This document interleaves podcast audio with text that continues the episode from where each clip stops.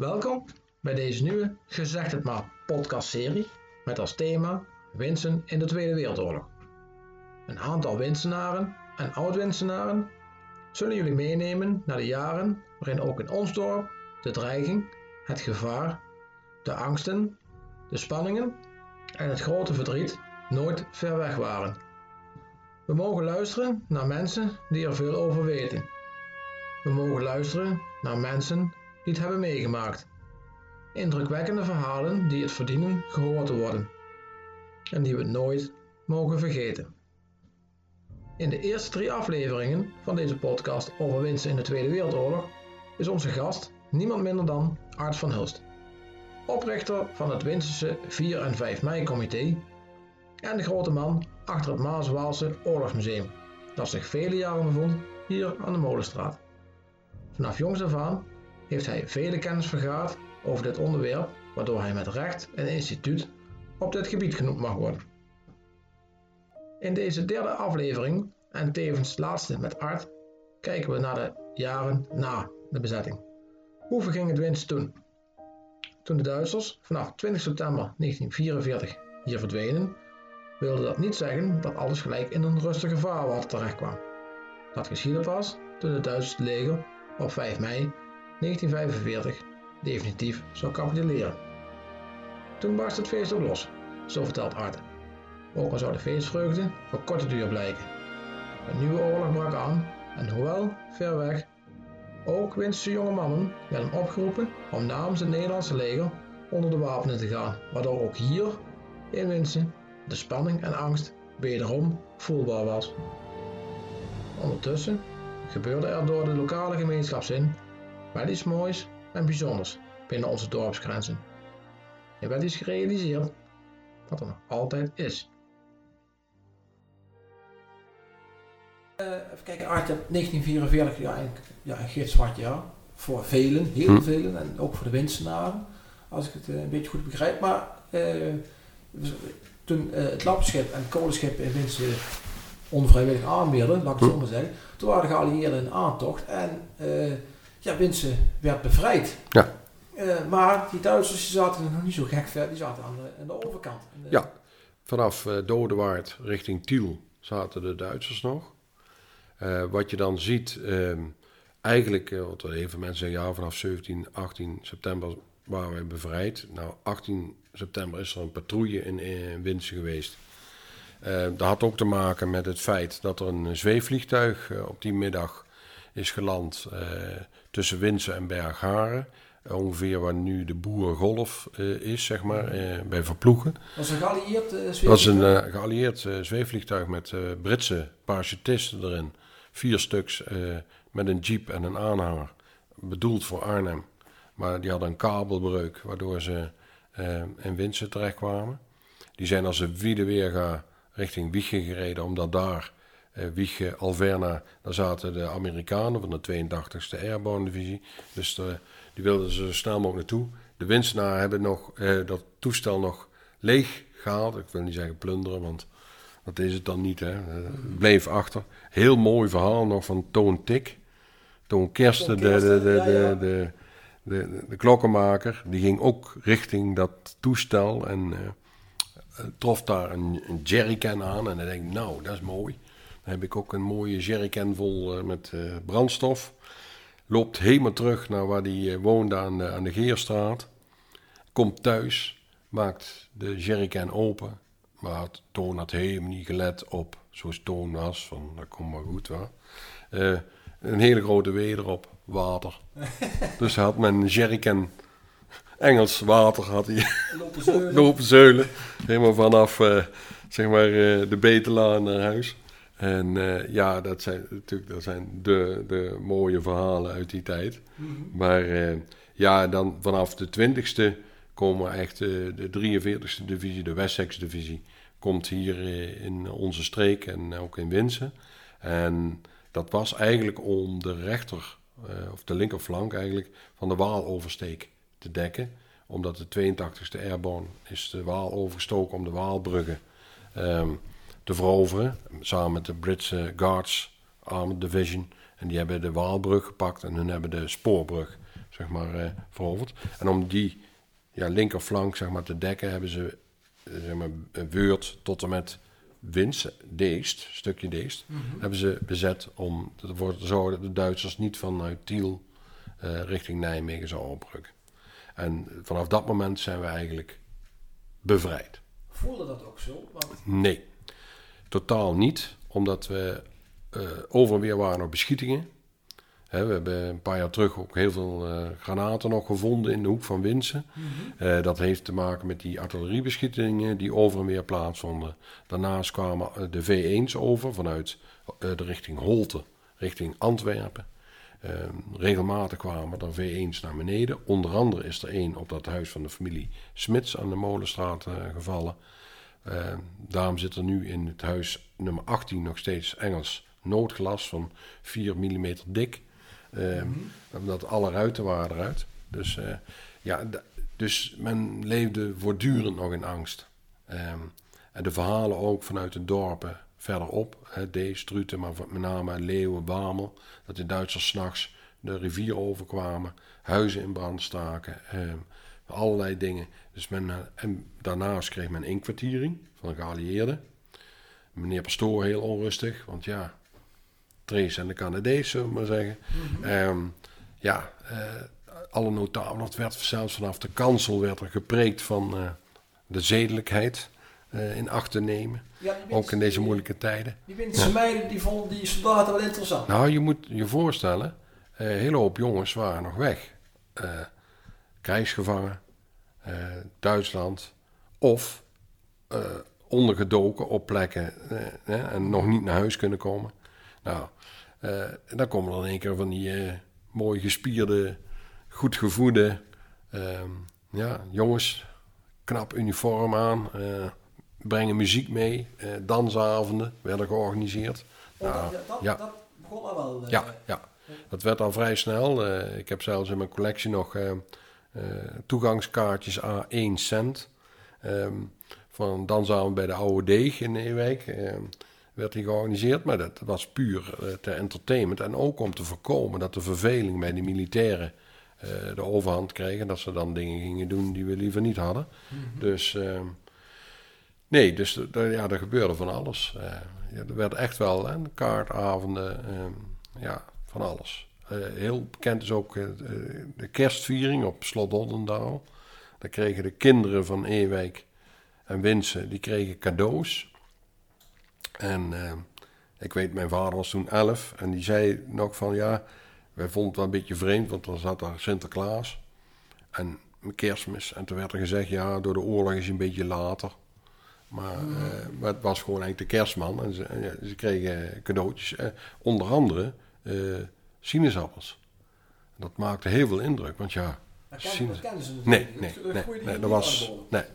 Dus dat, eh, ja, dus die, die, en, en snoep en, en dat soort dingen. Ja, dat was eh, boiled sweets, chocolate en boiled sweets. Cigarettes, hè, cigarettes voor daddy, soap voor de baby. Eh, ja, dat kwam volop toen op. Mensen ruilhandel ook, hè. Ik weet van mensen dat ze verse groenten en, en, en vlees werden geruild tegen ingeblikte spullen van, eh, van de Britten en van, eh, van de Canadezen. Dus ja, dan waren het wel tijden. Er werd volop ruilhandel gepleegd. Maar je, bijna ieder huis had ook eh, militairen ingekwartierd. Dus op zolders of schuren of, of zelfs gewoon in huis. Officieren lagen vaak in huis. Dus, Ja, ja, ja. En eigenlijk waren ze een beetje in afwachting eh, tot het moment zou komen dat de Duitsers de genadeklap gegeven zou worden. ja, Eh, en ja, dat gebeurde in het voorjaar van 1945. Ja, in mei. En je ziet ook echt de bevrijdingsfeesten of optochten, want die hebben we gehad. Hè, in eh, Winsen, Ewijk, Beuningen. Ehm, in Beuningen zijn er gelukkig nog foto's van. Ehm daar werden bevrijdingsoptochten georganiseerd. Je moet dat bijna zien als een carnavalsoptocht. Maar dan eh, ja, echt rond bevrijding. De- ze hadden Duitsers nagebootst, eh, van alles. Eh, en dat, maar dat zit je echt al eind mei, begin juni. En die hele zomer van 45, zeg maar, tot en met de verjaardag van Wilhelmina, 31 augustus, eh, was bijna één groot feest. Maar ook heel veel geallieerden waren nog hier. Dus eh, met name van de 49ste Polar Bear en de Canadezen waren nog heel lang hier in de, in de streek. Uh, er werd ook gezien, de 49ste Polar Divisie werd ook wel de Nijmegen Home Guard genoemd, omdat ze hier vanaf oktober 44 tot de bevrijding hebben die hier in, in het gebied gelegen. Dus er zijn ook heel veel uh, relaties uh, uit ontstaan, maar ook na de oorlog nog contacten mm. tussen uh, oud-militairen en, en lokale bevolking, zeg maar. Ja. ja, ja, heel mooi. Ja, zijn natuurlijk jonge mannen geweest met ja, onuitwisbare herinneringen hebben ze opgedaan, ja. laat ik het zo zeggen.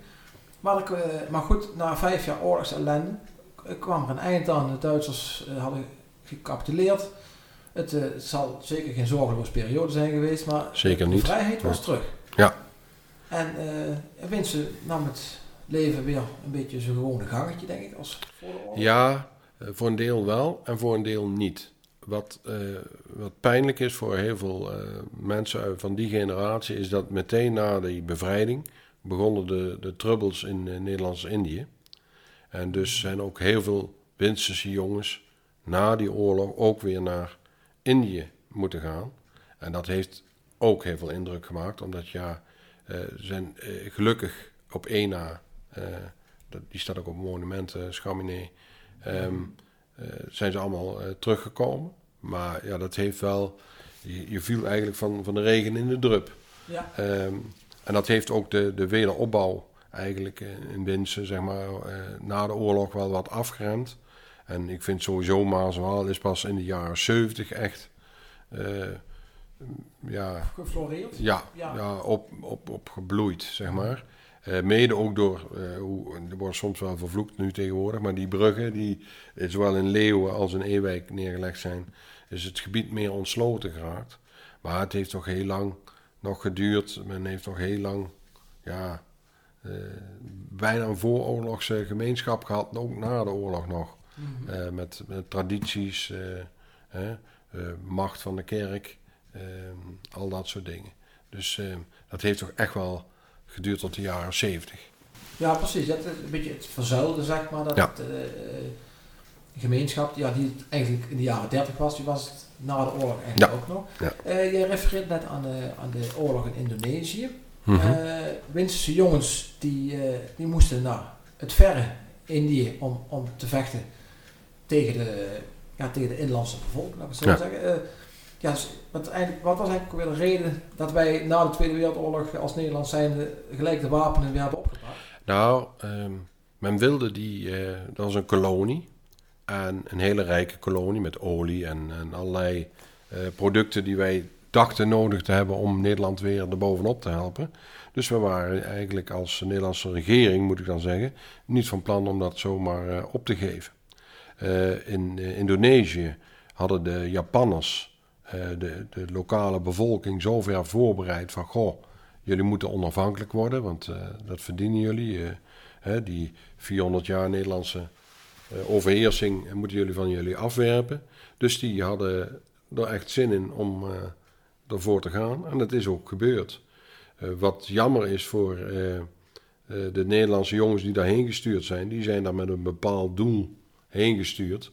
En dat was, zoals nu ook nog wel eens gebeurt, dat een onmogelijke missie. En ehm, ja, daar wordt nu tegenwoordig eh, een beetje negatief naar gekeken. Maar ik denk wel dat die jongens ehm, met de beste intenties daarheen gegaan zijn. Eh, geprobeerd hebben dat wat van de Nederlandse regering eh, van hun verwacht werd, om dat te doen. En ja, nu is het allemaal heel makkelijk eh, oordelen. Maar ik zeg, eh, ja, in die tijd denk ik dat het niet anders kon. En eh, helaas zijn er vele Nederlandse jongens gesneuveld. Voor uiteindelijk een, ja, een, hopeloos doel. Ehm, en dat is wel natuurlijk heel pijnlijk. En dat zit vaak bij die veteranen ook nog best hoog. En je moet je voorstellen, het zijn allemaal jongens die, ja, hadden ook in de oorlog nog. Eh, sommigen hebben in het verzet gezeten, sommigen zaten bij de binnenlandse strijdkrachten, zijn als oorlogsvrijwilliger naar Engeland gegaan en van daaruit naar Indië. Dus die zijn van de ene oorlog in de andere gestapt. Ja, dat is natuurlijk, eh, ja, Ja, in hun, in hun Eh, mooie jeugdige jaren eigenlijk. Ja. Ja. zo moet je het wel zien. Dat bracht natuurlijk ook een hoop onzekerheid met zich mee voor de, voor de thuisblijvers. Ja. Even kijken, maar, maar goed, in Winsen was, eh, was, was er was ook wel weer een beetje dat ondernemende, wat we eigenlijk van nu ook nog Hm. wel kennen. Dat, eh, dat resulteerde eigenlijk erin dat uh, Winsen al wel al heel snel een oorlogsmonument had. Ja. Dat is heel apart. Als je dat bekijkt binnen de oorlogsmonumenten die we in Nederland kennen, is het eigenlijk uniek te noemen dat Winsen eigenlijk in eerste instantie in 46 uh, de middelen al bij elkaar had om een monument op te richten. Daar is toen een kleine kink in de kabel gekomen, waardoor het een jaar later uh, pas werd uitgevoerd en opnieuw fondsen zijn uh, geworven.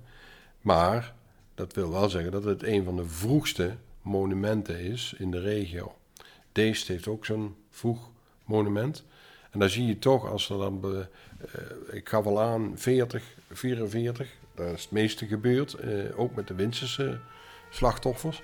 En dan, ja, dan zie je toch dat dat zo leeft. Dat een gemeenschap, en dat zie je eigenlijk nu in Winsen nog. Ik bedoel, uh, je hoeft maar iets in gang te zetten en bijna het hele dorp loopt er warm voor. en dat was toen ook. En vrij snel hebben ze dat monument opgericht. In 47 is het geplaatst. Um, Ewijk had geen monument, dus jarenlang was ook het Winsters monument het gemeentelijk 4 mei monument, zeg maar even.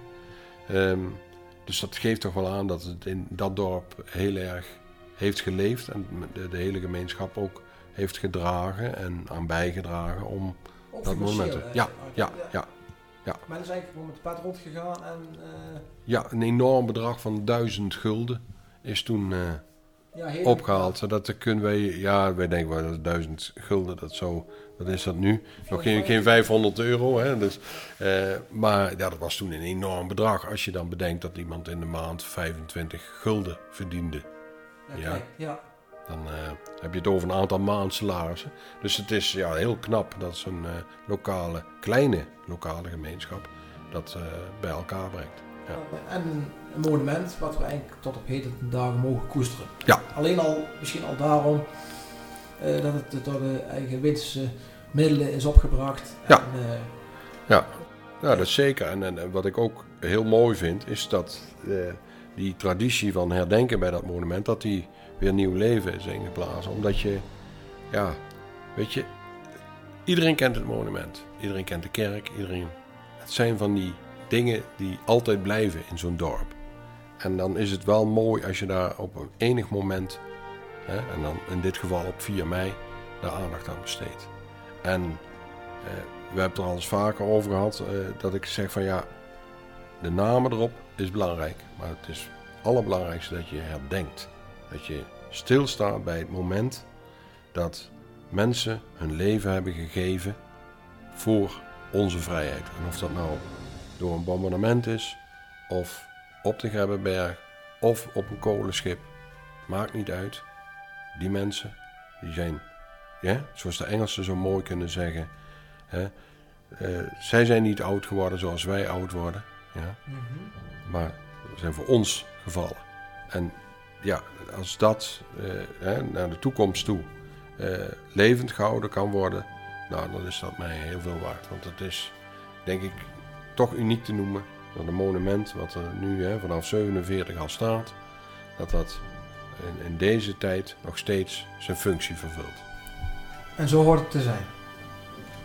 Art, mag ik jou hartelijk danken. Graag gedaan.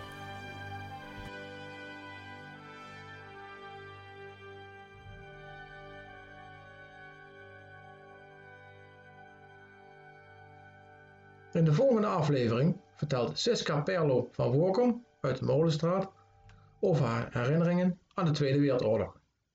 Toen zij 16 jaar oud was, zag ze vanuit haar ouderlijke huis aan de Verstuivenbergweg dat de hemel donker kleurde van de vele Duitse vliegtuigen. De oorlog was begonnen. Over die tijd en de resterende komende vijf jaren zal ze nu, inmiddels 97 jaar oud, uitgebreid vertellen.